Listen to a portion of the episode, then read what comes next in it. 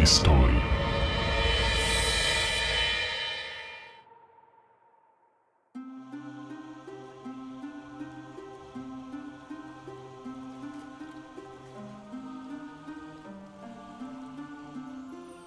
Chyba każdy zna opowieść o Pocahontas, córce indyjskiego wodza, która na początku XVII wieku miała uratować przed śmiercią z rąk Indian angielskiego kolonistę Johna Smitha. Historia ich późniejszego romansu, spopularyzowana blisko 400 lat później przez animowany film Walta Disneya, stała się częścią amerykańskiej popkultury.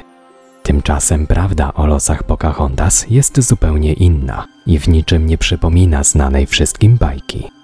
Nie było ocalenia dzielnego kolonisty przed śmiercią. Nie było też wielkiej miłości pomiędzy nimi.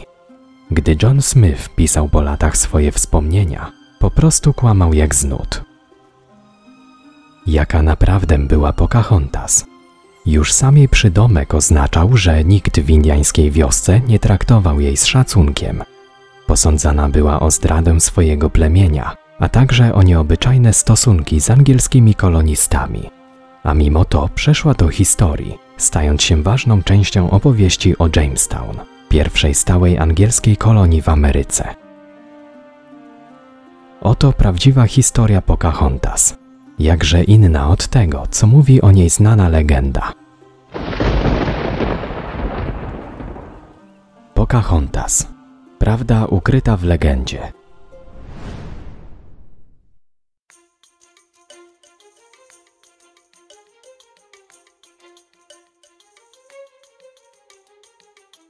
Gdy w roku 1492 Krzysztof Kolumb dopłynął do brzegów Nowego Świata, w głowach wielu ówczesnych władców zrodził się pomysł poszerzenia swoich wpływów. Blisko 100 lat później marzenia o wielkich bogactwach nowego kontynentu pojawiły się także na angielskim dworze królowej Elżbiety I. W kwietniu 1584 roku Sir Walter Raleigh sfinansował pierwszą wyprawę badawczą. Miała ona na celu eksplorację dzikich i nieznanych im terenów nowego kontynentu. Trzy miesiące później Anglicy dopłynęli do łańcucha mierzejowych wysepek, leżących na pograniczu dzisiejszych stanów Virginia i Karolina Północna. Największe zainteresowanie odkrywców wzbudziła wyspa Roanoke, na której założyli pierwszą angielską osadę na terenie Ameryki Północnej. Jednak już sześć lat później kolonia Roanoke przestała istnieć, a wszyscy jej mieszkańcy zniknęli w niewyjaśnionych do dziś okolicznościach. Porażka nie zniechęciła jednak następnego angielskiego monarchy. Król Jakub I zezwolił na założenie nowej kolonii. W roku 1606 wydał dokument regulujący tryb osadnictwa na nowych ziemiach wschodnich brzegów Ameryki, rozciągających się pomiędzy 34 a 45 równoleżnikiem. Dowództwo przygotowywanej wyprawy objął Sir Christopher Newport. Razem z nim popłynąć miało około 100 mężczyzn. Po wykupieniu pakietu akcji powstałej właśnie kompanii wirgińskiej do grupy przyszłych osadników dołączył angielski żołnierz i awanturnik John Smith. 20 grudnia 1606 roku trzy okręty opuściły brzegi Anglii, udając się w kierunku Nowego Świata.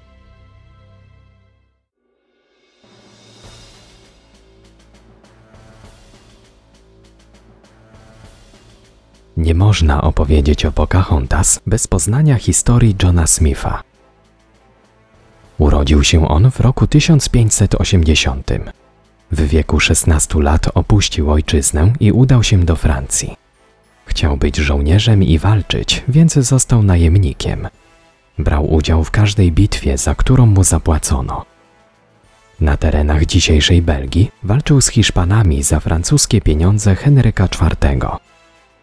Po dwóch latach walki dobiegły końca, podobnie jak zapotrzebowanie na jego usługi. Szukający zarobku Anglik wyruszył więc w dalszą drogę. Najpierw do Austrii, a potem do węgierskiego Siedmiogrodu, gdzie opłacony przez Zygmunta Batorego toczył krwawe boje z Turkami. Podczas jednej z bitew został ranny. Trafił do domu tureckiego możnowładcy, który najpierw go wyleczył, a później odesłał do Konstantynopola jako prezent ślubny dla swojej oblubienicy. kobieta wdała się w płomienny romans ze swoim nowym niewolnikiem. Smith wykorzystał sytuację i uprosił kochankę o pozwolenie wyjazdu na Krym. Zakochana w nim kobieta zgodziła się dopiero po stanowczych zapewnieniach Anglika, że szybko do niej powróci. Już nie wrócił.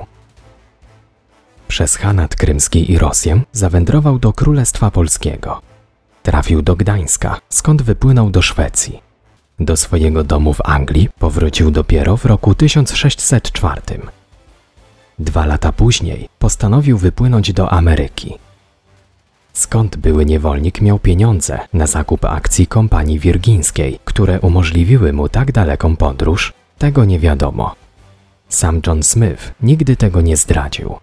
Być może turecka kochanka przed jego wyjazdem na Krym zapewniła mu takie środki.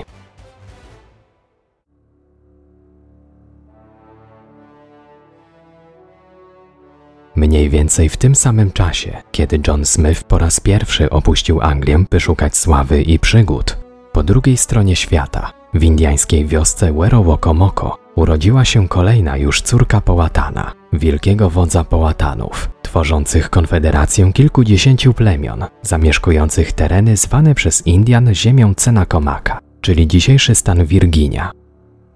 Dziewczynka otrzymała na imię Matoaka, Dziś panuje popularne przekonanie, że imię to można było przetłumaczyć jako białe piórko. Jest to jednak opinia błędna. W języku Indian z plemienia Paspegów, do którego należał wódz Połatan, imię Matoaka oznaczało dosłownie rwący strumień pomiędzy wzgórzami. Być może miało ono związek z miejscem narodzin dziewczynki. XVIII-wieczny amerykański historyk William Smith twierdził nawet, że jej prawdziwe imię brzmiało Matuaksa, czyli płatek śniegu. Indianie z Konfederacji Połatanów nadawali sobie także dodatkowe sekretne imiona, wymawiane tylko i wyłącznie wewnątrz własnych plemion. Wierzyli bowiem, że gdy takie specjalne imię usłyszą obcy, sprowadzi to na jego posiadacza zły czar, powodujący chorobę, a nawet śmierć. Sekretnym imieniem Matoaki było Amonute. Można je przetłumaczyć jako mała odważna wojowniczka. Jednak nie pod tymi imionami córka indyjskiego wodza przeszła do legendy. Cały świat znają dzisiaj jako Pocahontas. Wbrew pozorom nie było to imię, ale przydomek. Został jej nadany w dzieciństwie i nie miał pozytywnego wydźwięku. Nie oznaczał jednak ani małej figlarki, ani psotnicy, czy nawet łobuziaka. Takie niewinne tłumaczenia były tylko wymysłem hollywoodzkich scenarzystów. W bajce Disneya nie wypadało im wspomnieć o prawdziwym znaczeniu tego przydomka. W języku Indian scena komaka określenie Pocahontas było znacznie wulgarniejszym odpowiednikiem wyrażenia nieznośny bachor.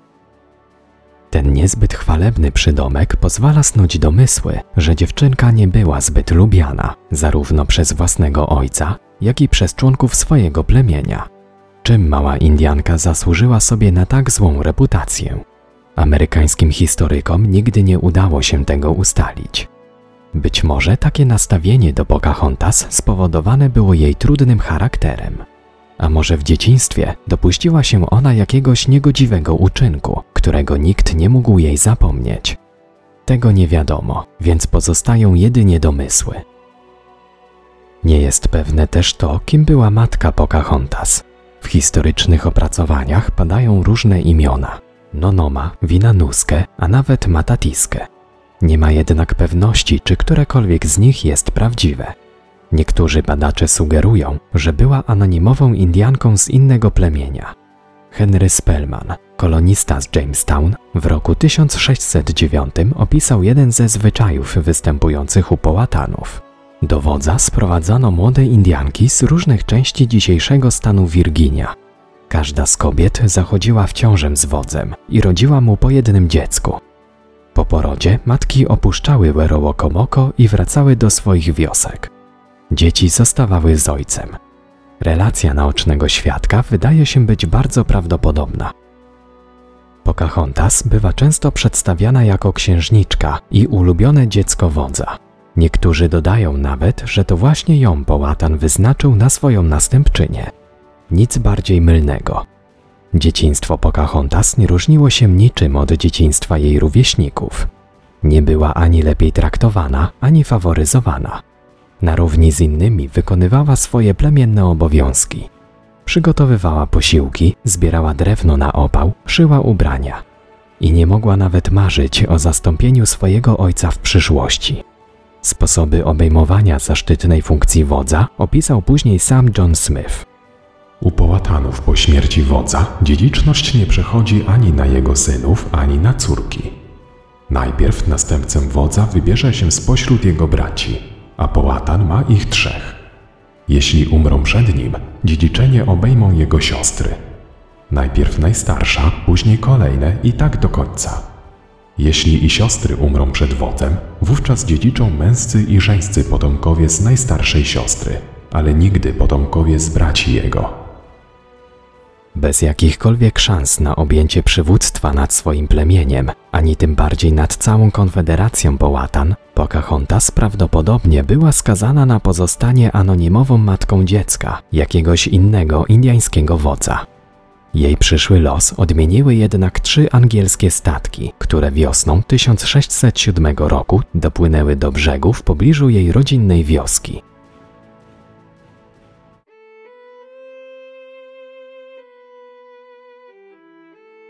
Podczas rejsu John Smith nie potrafił podporządkować się rozkazom dowodzącego wyprawą Sir Christophera Newporta.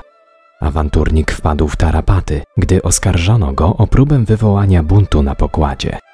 Został aresztowany i zamknięty w kajucie. Wyrok dla buntownika mógł być tylko jeden śmierć przez powieszenie. Newport postanowił jednak opóźnić egzekucję i wykonać ją dopiero po zejściu na stały ląd. 26 kwietnia 1607 roku statki dobiły do brzegów Wirginii, w pobliżu przylądka Cape Henry. John Smith został siłą wywleczony z kajuty i związany. Kiedy znalazł się już na suchym lądzie, na jego szyję założono pętlę. Pogodzony z losem buntownik stanął na wielkiej skrzyni, ustawionej pod jednym z drzew, a koniec liny przywiązano do najniższej gałęzi. I wtedy do skazańca uśmiechnęło się szczęście. W chwili, gdy dwóch członków załogi zaczęło odciągać skrzynię spod stóp Smyfa, Newport nieoczekiwanie rozkazał przerwać egzekucję. Uświadomił sobie bowiem, że będąc już na lądzie, nie mógł wydać rozkazu wykonania tego wyroku. To miał prawo uczynić tylko jako członek kolonialnej rady zarządzającej, wyznaczonej przez króla w celu sprawowania władzy nad mającą powstać w tym miejscu osadą. Newport był co prawda dowódcą całej wyprawy morskiej, ale jego władza jeszcze nie obejmowała lądu. Aby dopełnić wszystkich formalności, musiał najpierw odczytać na głos królewski rozkaz. John Smith wciąż stał na skrzyni, z pętlą założoną na jego szyję. Widział, jak Newport w pośpiechu otwiera zapieczętowany dokument, spogląda na treść rozkazu i chwilę później zamiera w bezruchu. Okazało się, że oprócz Sir Christophera Newporta, jedynym z członków kolonialnej rady zarządzającej został także John Smith. Dlaczego on? Tego nie wiedział nikt. O powodach tej nominacji John Smith nigdy nie napisał. Nie wspomniał też, że była ona dla niego zaskoczeniem. Dlatego można przypuszczać, że stanowisko zarządcy kupił sobie razem z akcjami kompanii wirgińskiej. Czekającemu na śmierć Anglikowi królewski rozkaz uratował życie. Zgodnie z panującym prawem, zarządcy kolonii nie mogli się wzajemnie sądzić ani tym bardziej wieszać. Wzajemna niechęć do siebie Smyfa i Newporta nigdy nie wygasła. Jednak dla dobra całej wyprawy mężczyźni postanowili dojść do porozumienia. Zgodzili się na to, aby wzajemnie tolerować swoją obecność i nie wchodzić sobie w drogę, tak długo, jak to tylko będzie możliwe.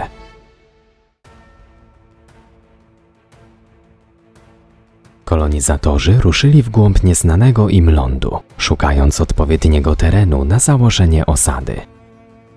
Wybrane miejsce nazwano Jamestown na cześć angielskiego króla i natychmiast zabrano się do pracy. Zbudowano prowizoryczne domy, które pozwoliły przetrwać mieszkańcom osady do czasu przybycia z Anglii statku z potrzebnym zaopatrzeniem. Cztery miesiące później do Jamestown przypłynęli kolejni osadnicy potrzebni do rozbudowy osady. Wśród nich była grupa Polaków, specjalizujących się w wycince drzew oraz w produkcji szkła i smoły. W Jamestown zbudowano chaty, magazyny i kościół. Próbowano też uprawiać ziemię, ale tereny wokół osady nie nadawały się do uprawy. Pracowali niemal wyłącznie sprowadzeni do kolonii obcokrajowcy, przyzwyczajeni do wysiłku fizycznego. Angielscy szlachcice wszelkich męczących obowiązków unikali jak ognia. Od samego początku liczyli na łatwy zarobek i korzystne wymiany towarowe z Indianami. Byli przekonani, że tubylcy posiadają złoto, które chętnie wymienią na zwykłe błyskotki i świecidełka. Szybko okazało się, że Indianie mają do zaoferowania jedynie futra zwierząt oraz żywność. Jednak występująca w tamtych latach susza z każdym kolejnym miesiącem uszczuplała ich zapasy. Gdy w oczy kolonistów zajrzał głód, zostali zmuszeni do poszukiwania nowych źródeł pożywienia. John Smith postanowił wyruszyć w górę rzeki. Chciał znaleźć lepiej zaopatrzone plemiona, gotowe handlować z Anglikami. Podczas jednej z takich wypraw, w grudniu 1607 roku, Smith natknł się na Indian z Konfederacji Połatanów. Znana wszystkim legenda mówi o tym, że tubylcy obezwładnili go, siłą doprowadzili do Werowokomoko i postawili przed obliczem swojego wodza. Połatan skazał wtedy Johna Smitha na śmierć poprzedzoną torturami. Nieszczęśnika uratowała Pocahontas. Córka wodza w ostatniej chwili zasłoniła kolonistę własnym ciałem. Zaskoczony ojciec darował mu życie, a pomiędzy Johnem Smithem i młodą Indianką narodziła się wielka miłość. Problem tylko w tym, że opowieść ta, choć bardzo wzruszająca, mocno mija się z prawdą. Pierwszy pobyt Anglika w wiosce Indian wyglądał zupełnie inaczej niż przedstawiła to legenda. Po pierwsze, nie został on przez nikogo schwytany. Gdy miesiąc później John Smith powrócił do Jamestown, wysłał do Anglii list. Opisał w nim wydarzenia z Werowokomoko. Nie napisał jednak ani o torturach, ani o próbie zabicia go przez Indian. Nawet w jednym zdaniu nie wspomniał o pięknej córce indiańskiego wodza, która miała go uratować przed pewną śmiercią. O czym więc informował nadawca listu? O tym, że szukając Indian spotkał w lesie myśliwego z plemienia Paspegów, który zabrał go ze sobą do swojej wioski. Nikt go nie obezwładnił i nie zmusił do uległości. To John Smith poprosił o możliwość spotkania z wodzem połatanem, który przywitał go bardzo serdecznie i wydał nawet ucztę na cześć Anglika. Połatan był przyjaźnie nastawiony do wszystkich europejskich przybyszów. Chciał z nimi handlować, a jego zamiary były jak najbardziej pokojowe. John Smith spędził w Werowokomoko cztery tygodnie. Dużo rozmawiał z wodzem o możliwej współpracy pomiędzy kolonistami i tubylcami. Mężczyźni z czasem zaprzyjaźnili się. I to tak bardzo, że wódz zaproponował swojemu gościowi zostanie pełnoprawnym członkiem plemienia. Na zachętę Anglik usłyszał, że jeśli wróci do swojej osady jako Indianin, wódz będzie co pięć dni wysyłał do Jamestown swoich posłańców z zapasami pożywienia. John Smith zgodził się i jeszcze tego samego dnia został poddany specjalnej ceremonii adopcyjnej. Taki rytuał wyglądał u Indian z Konfederacji Połatanów dość specyficznie i bardzo przypominał egzekucję. Kandydata rozbierano i związywano mu ręce. Później jeden z indyjskich wojowników zaczynał poddawać go lekkim torturom. W ich trakcie groził mu śmiercią. Gdy cały ten pokaz dobiegał końca, kandydata rozwiązywano. Od tego momentu stawał się on pełnoprawnym członkiem plemienia. Tak też się stało w przypadku Johna Smitha. I początkowo właśnie tak to wspominał. Jednak później postanowił on znacznie podkoloryzować swoją historię.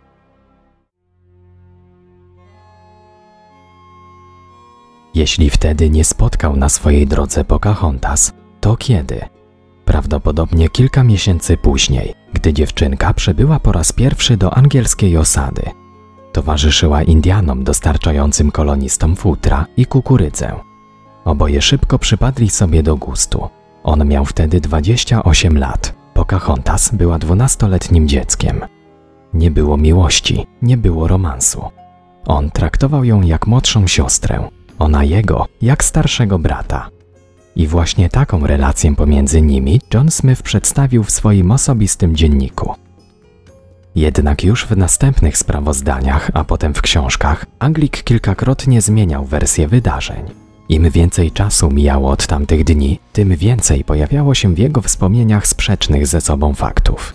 Najpierw twierdził, że pierwszy raz ujrzał Pocahontas wiosną 1608 roku, czyli trzy miesiące po jego przybyciu do Werowokomoko. Według niego dziewczynka nie miała wtedy więcej niż 10 lat. Osiem lat później zmienił zdanie. W liście do księżnej Anny, żony króla Jakuba I, opisał Indiankę jako miłującą go 12 lub 13-latkę. To właśnie w tej relacji John Smith po raz pierwszy napisał, że Pocahontas uratowała mu życie. Patrząc na to, jak cierpiałem męki zadawane ręką tych dzikusów, biła się samotnie z myślami, chcąc mnie wybawić od śmierci. I dokonała tego wbrew woli własnego ojca. Dzięki niej darowano mi życie i odprowadzono do Jamestown. Na tym zakończył swoje wspomnienia związane z pierwszym pobytem w indiańskiej wiosce. Nie podał przy tym żadnych szczegółów na temat swojego ocalenia. Przypomniał sobie o nich dopiero 8 lat później, pisząc książkę przedstawiającą historię angielskiej kolonii. Przed oblicze połatana przyniesiono dwa wielkie kamienie. Moje ręce związano, a głowę ułożono tak, aby z łatwością mogły ją te kamienie roztrzaskać. Wtedy ukochana córka wodza, którą wszyscy zwali Pocahontas, wbiegła pomiędzy dzikusów. Ujęła moją głowę w swoje dłonie i płacząc głośno położyła się na mnie. I prosiła ojca o darowanie mi życia. I tak długo zagrywała mnie swoim ciałem, aż w końcu wódz zgodził się spełnić życzenie córki. Antropolog Helen Rountree uważa, że tylko pierwszy przekaz Anglika jest prawdziwy, a każda kolejna jego relacja jest po prostu kłamstwem. W napisanej przez siebie biografii Pocahontas autorka zwróciła uwagę na dość ciekawy i nieznany szerzej fakt. Otóż w roku 1630 John Smith opisał swoją przygodę z roku 1602, czyli mającą miejsce całe 5 lat przed jego przybyciem do Ameryki.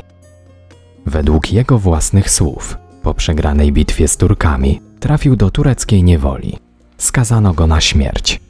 Gdy czekał już na ścięcie głowy, dosłownie w ostatniej chwili został cudownie uratowany. Z pomocą przyszła mu jedna z córek tureckiego dowódcy, która rzucając się na Anglika i płacząc, ocaliła mu w ten sposób życie. Opowieść ta była zadziwiająco podobna do późniejszej historii uratowania go przez Pocahontas. Różniła się w zasadzie tylko sposobem dokonania egzekucji. Czy na starość Smythowi zaczęła szwankować pamięć i z wiekiem myliły mu się wydarzenia z jego własnej przeszłości? Tego wykluczyć nie można. Jednak dużo bardziej prawdopodobne jest to, że będąc u schyłku swojego życia, jako bardzo poczytny pisarz, po prostu uwielbiał przedstawiać swoją osobę w takim świetle, jako człowieka, którego wiele razy skazywano na śmierć i zawsze był wówczas ratowany przez piękne córki swoich oprawców. Prawdą jest również to, że John Smith bardzo się wzbogacił na swoich opowieściach. Wszystkie napisane przez niego książki cieszyły się w Anglii ogromną popularnością. Jako pisarz doskonale wiedział, że im barwniejsze i niebezpieczniejsze będą jego przygody, tym więcej osób będzie skłonnych zapłacić za możliwość ich poznania. W ten oto sposób to właśnie on przyczynił się do powstania legendy o Pocahontas. Jednak jej prawdziwe życie w niczym nie przypominało znanej bajki. Po powrocie Smytha z Werowokomoko do Jamestown, wódz Połatan spełnił swoją obietnicę. Wkrótce Indianie zaczęli dostarczać pożywienie angielskim kolonistom. Jedną z osób przybywających z darami do osady była właśnie Pocahontas. I to właśnie wtedy poznała Johna. Na początku przynoszone zapasy były bardzo obfite. Najedzeni Anglicy żyli w zgodzie z tubylcami i chętnie z nimi handlowali. W zamian za kawałki miedzi otrzymywali od Indian skóry i pomoc przy rozbudowie Jamestown. Sytuacja pogorszyła się dwa lata później, gdy tereny kolonii ponownie zostały dotknięte klęską suszy. Plony Indian znacznie się zmniejszyły i w końcu dla nich samych zaczęło brakować pożywienia. Do Jamestown przynosili więc coraz mniej zapasów. Z czasem w ogóle przestali przychodzić. Wygodni i rozleniwieni Anglicy nie zamierzali własnoręcznie polować i uprawiać ziemi. przyzwyczajeni do otrzymywania żywności, nie mogli pogodzić się z faktem, że Indianie nie mieli się już czym z nimi dzielić. Pokojowe dotąd nastawienie kolonistów do tubylców szybko zmieniło się w nieukrywaną wrogość. Doprowadziło to najpierw do otwartego konfliktu, a latem 1609 roku do wojny z Połatanami. Kilka dni później mieszkańcy Jamestown zostali zaproszeni do Wero Wokomoko na rozmowy pokojowe. Sympatyzująca z nimi Pocahontas ostrzegła jednak Johna Smitha, że to pułapka. Podczas tego spotkania Indianie zamierzali zabić kolonistów. Uprzedzeni o tym Anglicy nie zjawili się w wiosce i tym samym ocalili swoje głowy. Od tego momentu Pocahontas zaczęła być postrzegana przez swoich współplemieńców jako zdrajczyni. Przed śmiercią uratowało ją tylko to, że była córką wodza. Jednak Połatan już nigdy jej nie zaufał. Po rozpoczęciu wojny Anglicy przejęli całkowitą kontrolę nad rzeką James. Zawarli także sojusz z indyjskimi plemionami wrogo nastawionymi do Połatanów. Po blisko czterech latach walk, głodni i zmęczeni konfliktem koloniści zamarzyli o przywróceniu pokoju. Wtedy wpadli na pomysł, który miał zagwarantować im zawarcie rozejmu z Połatanami. Plan był prosty i ich zdaniem idealny. Zamierzali porwać jedną z córek wodza, a za jej powrót wymusić na nim okup w postaci zarówno zakończenia wojny, jak i przywrócenia dostaw żywności do Jamestown. Ich wybór padł na znaną w osadzie Pocahontas, o której myśleli, że to właśnie ona jest najukochańszą córką Połatana i że wódz gotowy będzie zrobić dosłownie wszystko, aby ją odzyskać.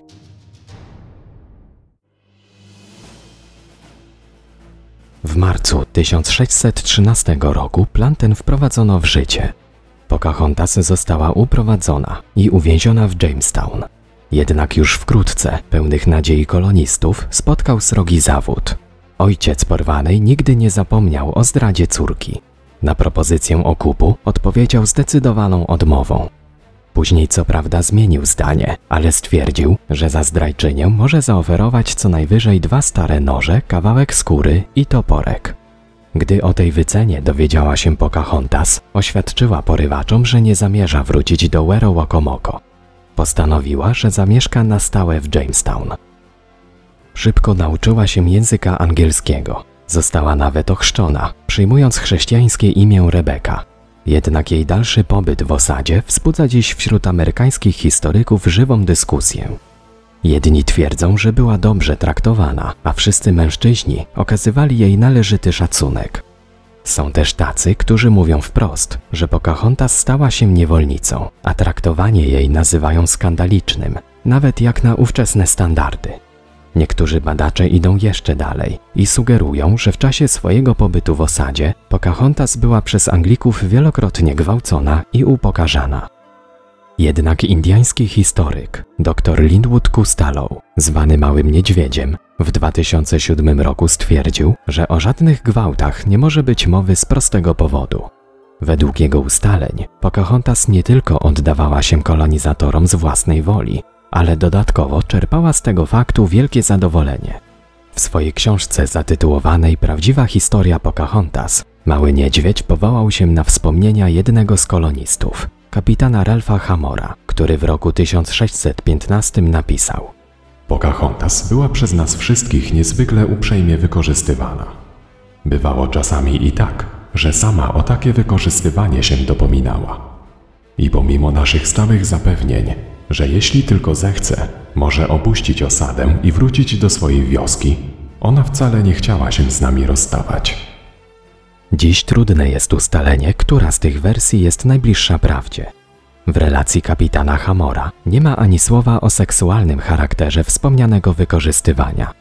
Należy pamiętać, że w tamtych czasach kobiety były wykorzystywane przez mężczyzn przy wielu okazjach, i to tych w ogóle niezwiązanych z seksem. Zbyt ogólnie spisane wspomnienia ówczesnych wydarzeń pozostawiają jednak bardzo wiele pola do własnych interpretacji. Nawet jeśli rzeczywiście przebywająca w Jamestown Pocahontas prowadziła się aż tak źle, nie przeszkodziło to jej w znalezieniu sobie bogatego męża. Człowiekiem, który stracił dla niej głowę, był plantator tytoniu John Rolfe. Do Jamestown przybył 4 lata wcześniej, na pokładzie statku trzeciej wyprawy zaopatrzeniowej, dostarczającej do kolonii żywność oraz nowych osadników, w tym po raz pierwszy kobiety i dzieci. Z Anglii plantator wypłynął razem z żoną, ale na suchy ląd zszedł już jako wdowiec, ponieważ Sara Rolf zmarła zanim statek dotarł do Ameryki. Nie wiadomo kiedy Rolf zakochał się w pięknej Indiance. Musiało to być jednak uczucie bardzo silne, ponieważ 29-letni plantator postanowił listownie poprosić gubernatora kolonii o zgodę na ślub. Bez takiego pisemnego pozwolenia angielscy koloniści nie mogli się żenić z miejscowymi kobietami. Jako człowiek niezwykle pobożny, Rolf zapewniał gubernatora, że nie kieruje nim cielesne pożądanie, ale prawdziwa miłość i dobro całej jego plantacji. Dodał również, że decyzję o poślubieniu Pocahontas podjął ku chwale Anglii i Boga i że tylko w taki sposób będzie mógł uratować jej zagubioną duszę. Historycy spierają się o to, czy ta wielka miłość była odwzajemniona. Żadne źródła nie wspominają o tym, co Pocahontas czuła do Rolfa. Mniej więcej w tym samym czasie John Smith został ranny w wyniku niekontrolowanej eksplozji prochu. Aby zwiększyć jego szansę na wyleczenie, odesłano go do Anglii. Zaniepokojonej jego nieobecnością Pocahontas powiedziano, że mężczyzna umarł, a jego ciało zebrano do ojczyzny.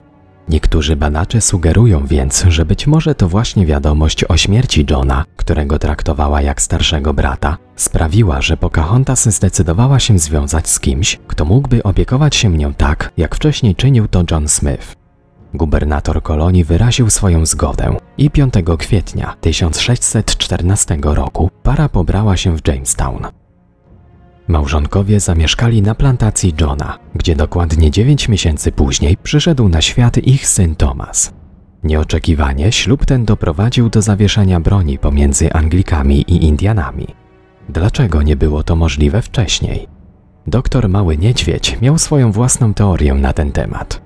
Według niego wódz Połatan zgodził się na rozejm dopiero wtedy, gdy nabrał pewności, że jego córka, którą wciąż uważał za zdrajczynię Indian, już nigdy więcej nie wróci do jego wioski. Taką pewność dał mu dopiero jej ślub z Anglikiem. Okres względnego spokoju trwał ponad trzy lata, a nazwano go pokojem Pocahontas. Małżeństwo bogatego Anglika i biednej dzikuski odbiło się szerokim echem w całej kompanii wirgińskiej. Jej właściciele postanowili wykorzystać to głośne wydarzenie do własnych celów.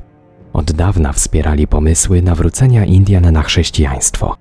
Mimo wielu akcji propagandowych, chętnych do osiedlania się w Ameryce było coraz mniej. Przypadek Johna Rolfa mógł jednak to wszystko zmienić i pokazać sceptycznym Anglikom, że nie tylko można pokojowo współżyć z dzikusami, ale nawet zakładać z nimi rodziny. Aby tego dowieść, postanowiono sprowadzić Rolfów do Anglii. Pocahontas, już jako Rebecca Rolf, miała stać się symbolem ujarzmienia prymitywnych i dzikich Indian, a także mostem łączącym dwie tak skrajnie różne cywilizacje. John Rolf uwierzył w zapewnienia o szlachetnych intencjach szefów kompanii. Razem z żoną i synkiem Tomasem znalazł się na statku płynącym w stronę Europy. Oddalając się od brzegów Wirginii, Pocahontas nie zdawała sobie sprawy z tego, że już nigdy nie wróci do domu. Rodzina dopłynęła do angielskiego portu 12 czerwca 1616 roku. Stamtąd Rolfowie udali się do Londynu. Towarzyszyło im kilkunastu Indian. Gdy przebywający w Londynie John Smith dowiedział się o przybyciu Pocahontas, natychmiast napisał list do księżnej Anny. Jego treść była pełna pochlebstw pod adresem żony Johna Rolfa i ukazywała Indiankę w jak najlepszym świetle. To właśnie w tym liście po raz pierwszy wspomniał o tym, że został uratowany przez córkę wodza. Nie można wykluczyć, że John Smith celowo minął się z prawdą, aby bezinteresownie pomóc swojej dawnej przyjaciółce w korzystnym zaprezentowaniu się na królewskim dworze. Jego kłamstwo wkrótce zaczęło jednak żyć własnym życiem, a Smith wielokrotnie powtarzał je w swoich późniejszych książkach. Z czasem bardzo polubił ten sposób przedstawiania siebie samego, jako człowieka, którego życie wielokrotnie ratowały piękne córki jego oprawców. Rolfowie zamieszkali najpierw w londyńskiej dzielnicy Brentford. Później przenieśli się do rodzinnej posiadłości w Norfolk. Pocahontas bardzo szybko stała się znana w całym Londynie. Wszędzie, gdzie się pojawiła, swoją egzotyczną urodą wzbudzała wielki zachwyt u angielskich dżentelmenów oraz nieopisaną zazdrość u dam. Otrzymywała mnóstwo zaproszeń na najważniejsze bale i zgromadzenia. 5 stycznia 1617 roku spotkała się z angielskim monarchą. Król Jakub I nie ukrywał, że był wielce oczarowany przedstawioną mu młodą Indianką. Na wyraźne polecenie szefów kompanii wirgińskiej, Pocahontas podczas spotkań z zapałem namawiała Anglików do osiedlania się w Ameryce. Zabiegała również o pozyskiwanie funduszy na budowę w Jamestown chrześcijańskiej szkoły dla indiańskich dzieci. Każde jej publiczne wystąpienie kończyło się tym, że do kasy kompanii wpływały ogromne sumy. Hojność Londyńczyków wydawała się nie mieć końca, a właściciele kompanii, chcące zarobić jeszcze więcej, zaczęli przedstawiać Rebekę Rolf jako prawdziwą indiańską księżniczkę oraz dziedziczkę do tronu w Imperium Połatanów. Były to oczywiście kłamstwa, jednak nikt w Anglii nie był w stanie tego ani sprawdzić, ani podważyć. Wkrótce zamówiono specjalną rycinę, która towarzyszyła Pocahontas na każdym spotkaniu z potencjalnymi darczyńcami. Przedstawiała ona portret Indianki oraz napis w dwóch językach łacińskim i angielskim, który głosił: Matoaka, czyli Rebeka, córka najpotężniejszego księcia Imperium Połatanów z Wirginii, nawrócona na wiarę chrześcijańską i ochrzczona, żona czcigodnego pana Johna Rolfa.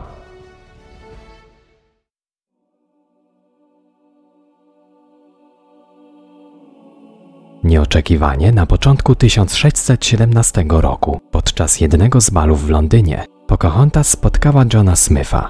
Musiała doznać wielkiego szoku, ponieważ od kilku lat była przekonana, że jej przyjaciel nie żyje. Nie wiadomo o czym wtedy rozmawiali i czy Indianka miała do niego żal o to, że została okłamana. On sam opisał później ich spotkanie w jednym z listów. Zrobił to jednak w sposób bardzo niejasny i zdawkowy. Twierdził, że początkowo Pocahontas w ogóle nie chciała z nim rozmawiać, a na jego widok odwróciła w milczeniu twarz. Czy znany ze swoich kłamstw John Smith tym razem pisał prawdę? Pewne jest tylko to, że już nigdy więcej się nie spotkali. Pocahontas, jako Rebecca Rolf, spędziła w ojczyźnie męża 9 miesięcy. Pod koniec swojego pobytu w Anglii poważnie zachorowała. Nie wiadomo dokładnie, co było przyczyną pogorszenia się stanu jej zdrowia. Jedna teoria mówi o ospie, inna wskazuje zapalenie płuc, a nawet gruźlicę. Historycy są zgodni tylko w jednym. Niesprzyjający Indiance klimat oraz jej niska odporność na europejskie bakterie i wirusy, nieznane wcześniej w Nowym Świecie, wywołały chorobę, z którą nie mógł sobie poradzić żaden ówczesny medyk. 16 marca 1617 roku nadszedł czas na jej powrót do domu. Razem z mężem i synkiem wsiadła na pokład statku, ale tuż po wypłynięciu z portu jej stan zdrowia pogorszył się jeszcze bardziej. Kapitan statku postanowił zrobić postój w porcie Gravesend. John Rolfe wyniósł nieprzytomną żonę na ląd, aby szukać dla niej jakiejkolwiek pomocy. Miejscowi lekarze robili wszystko, co tylko mogli. Na próżno. Następnego dnia Pocahontas zmarła w ramionach swojego męża. W chwili śmierci miała niewiele więcej niż 21 lat. Pogrzeb Pocahontas odbył się cztery dni później. 21 marca została pochowana w kościele świętego Jerzego w Gravesend, prawdopodobnie pod ołtarzem, ale nigdy nie udało się ustalić, gdzie dokładnie spoczęła.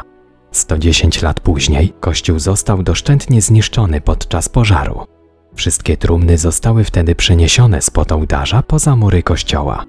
W roku 1923 archeolodzy dokonali ekshumacji wszystkich odnalezionych ciał, jednak szczątków Indianki nie potrafiono wówczas zidentyfikować.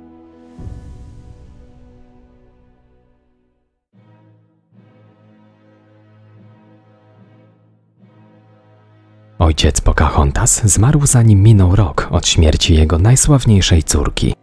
Odejście wodza Połatana spowodowało, że rozpadł się rozejm pomiędzy kolonistami z Jamestown a Indianami, zwany pokojem Pocahontas.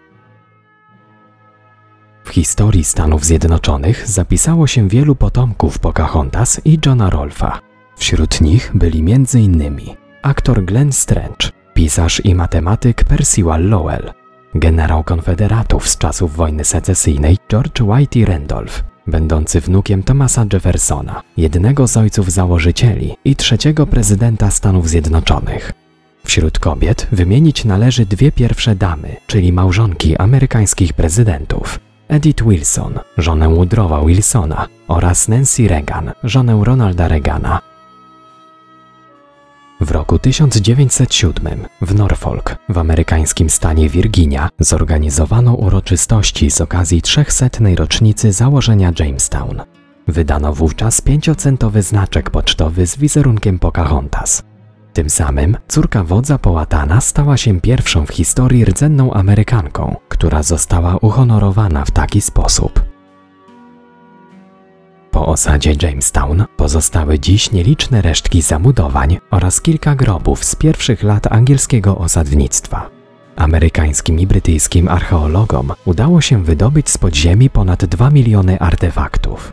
Głównie są to fragmenty drewna, ceramiki, miedzi oraz groty indyjskich strzał.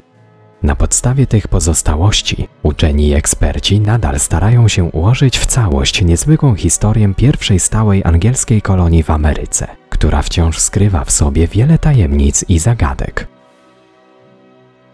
Na temat życia Pocahontas powstało mnóstwo legend i mitów. W większości są to nieprawdziwe lub zniekształcone fakty, przez lata bezmyślnie powielane w hollywoodzkich produkcjach. To właśnie one sprawiły, że dziś prawdziwa historia Indianki, rozdartej pomiędzy lojalnością do swojego plemienia, a chęcią niesienia pomocy kolonistom, zdecydowanie przegrywa w starciu z bajką o psotnej dzikusce, zakochanej ze wzajemnością w przystojnym i odważnym odkrywcy. I choć Pocahontas zrobiła bardzo wiele, aby zbudować most łączący dwa różne światy, to najbardziej znanym wątkiem z jej życia wciąż pozostaje romans z Johnem Smithem. Romans, którego nigdy nie było.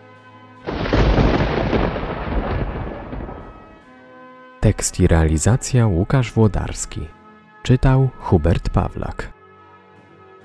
Podcast w mroku historii dostępny jest w serwisie YouTube oraz Spotify.